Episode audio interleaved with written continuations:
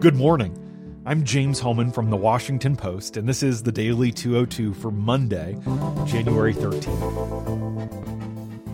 Here is an update from today's show.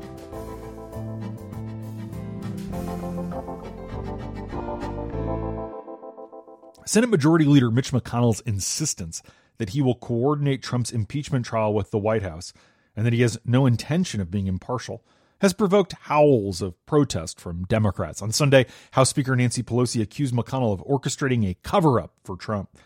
It's also prompted speculation that McConnell could jeopardize his slender majority in the Senate by exposing Republicans in swing or Democratic leaning states to accusations that they went along with a rigged process running counter to the Constitution. Think of people like Susan Collins in Maine, or Cory Gardner in Colorado, Thom Tillis in North Carolina, or Martha McSally in Arizona. But in Kentucky, what McConnell is doing is savvy politics. The 77 year old faces a vigorous challenge in November from a decorated Marine fighter pilot with a record of high dollar fundraising. The key to understand McConnell is that he is a survivor, and he's shown a killer instinct for self preservation during six terms in the Senate and a record long tenure now as Republican leader.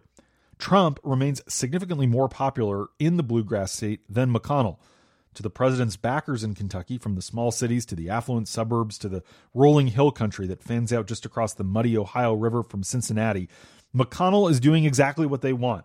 Many have long been wary of their senator, deeming him overly willing to cut deals and insufficiently committed to the president's agenda. His management of the president's trial, they say, will be a test. And so far, they say he is passing. On ABC's This Week, Nancy Pelosi did not rule out the possibility that the House will subpoena former National Security Advisor John Bolton if McConnell blocks the Senate from doing so.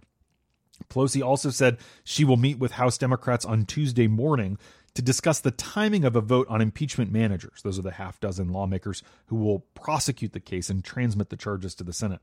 A trial could start as early as this Wednesday if the House acts quickly, though lawmakers and aides speculate that it will not begin in earnest until next week. Thanks for listening. I'm James Hohmann. If you want to hear full episodes, find The Daily 202 wherever you get your podcasts.